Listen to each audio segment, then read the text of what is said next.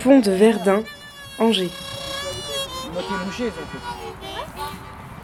Je rencontre Yves Henry, vice-président de l'association En Face, et Amandine, cofondatrice de l'association. L'association a 4 ans aujourd'hui, on va dire, euh, peu ou prou.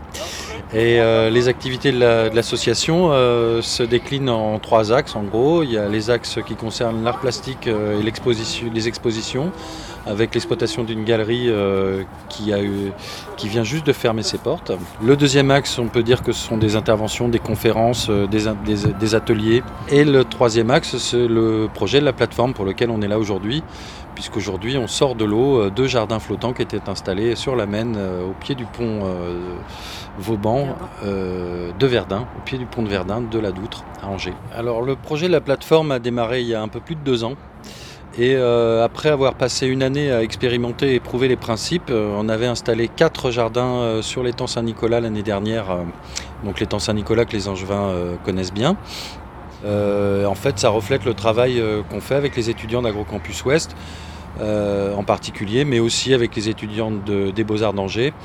Et euh, en règle générale, c'est une association qui souhaite être ouverte sur des chantiers participatifs et remettre, euh, on va dire, l'art, la poésie, les arts plastiques au centre, au centre de, la vie des gens. Et donc c'est pour ça qu'on souhaitait habiter les eaux Bien, c'était l'installation de la plateforme sur la, sur la Maine euh, jusqu'à aujourd'hui. C'était une commande de la ville d'Angers, euh, largement soutenue par le groupe Alter euh, Projet Cœur de Maine.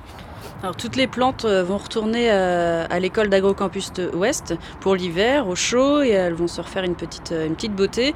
pour le moment, il n'y a pas d'autres de, plateformes programmées dans l'année, mais, euh, mais voilà, on est ouvert euh, et on se prépare à, en installer d'autres euh, ailleurs. Il y, a des, il y a des commandes en fait qui sont à l'étude en ce moment et donc on espère qu'elles vont se concrétiser pour le printemps prochain mais peut-être surtout pour 2018, sachant que l'association en fait mène d'autres projets, n'est pas que sur, que sur la plateforme.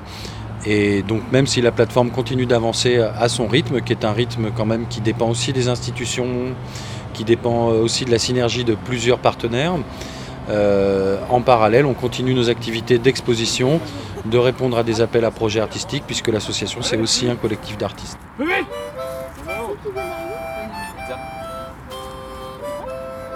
Bah, concernant l'association, donc vous avez parlé d'exposition, vous avez parlé de collectif d'artistes.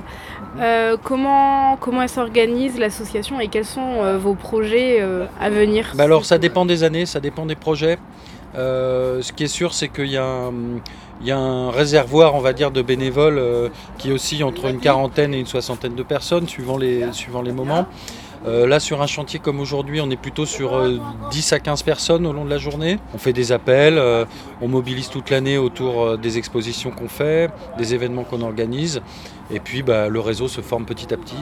Donc euh, c'est du bénévolat à 100% pour l'instant pour l'association, même si on espère euh, pouvoir créer un emploi euh, administratif, puisque le travail est assez important à ce niveau-là.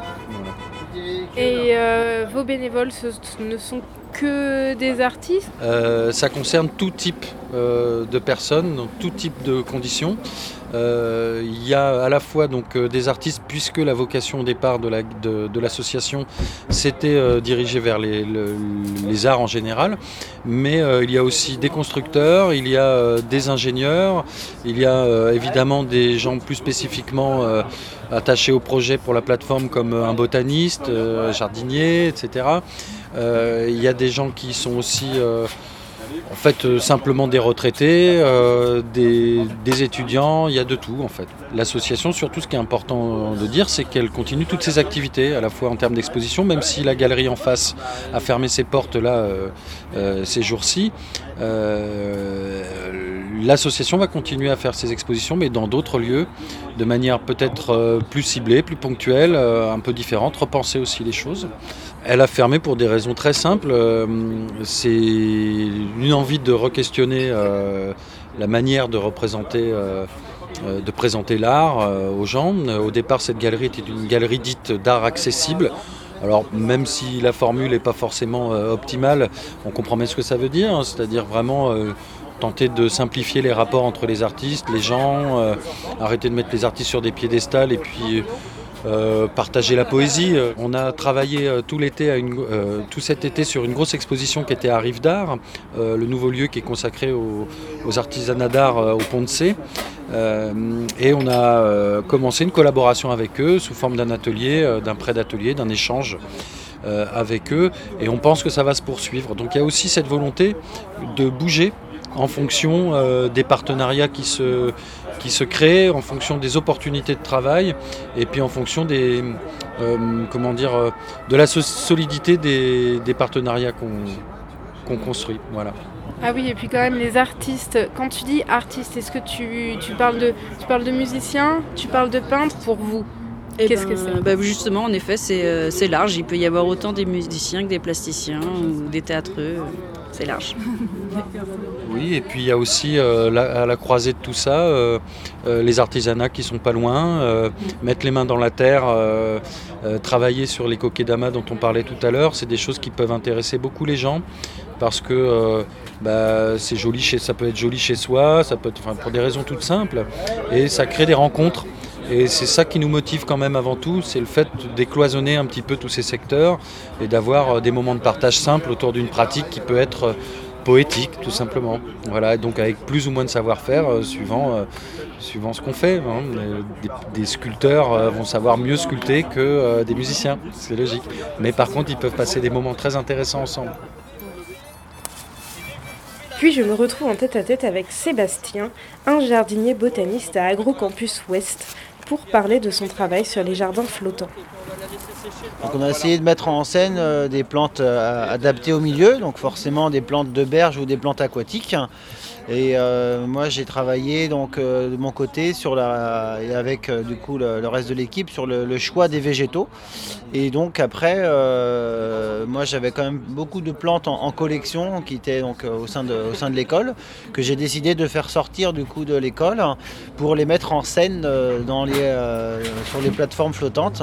Donc avec toute une palette, euh, comme je vous disais, aquatique, euh, mais avec des plantes un peu exceptionnelles, des, papyrus, différentes sortes de joncs et d'autres plantes un peu plus exotiques également, comme les, les thalias. Donc effectivement, il y a beaucoup de plantes, beaucoup de, diversité qui a été installée. Il y a à peu près, on va dire, une, une trentaine d'espèces différentes donc euh, sur la thématique aquatique euh, et euh, vraiment donc des plantes qui sont à la fois vivaces et aussi des plantes annuelles. Le plus compliqué c'était de faire un choix parmi beaucoup de variétés pour réussir à avoir une harmonie végétale qui soit intéressante puisque les scènes sont quand même visibles d'assez loin donc il faut que ce soit aussi des végétaux qui soient suffisamment dire volumineux et avec un dire une, un graphisme voilà assez remarquable. Et concernant parce qu'il y, y, a une des structures en fait qui était, euh, qui était suspendue.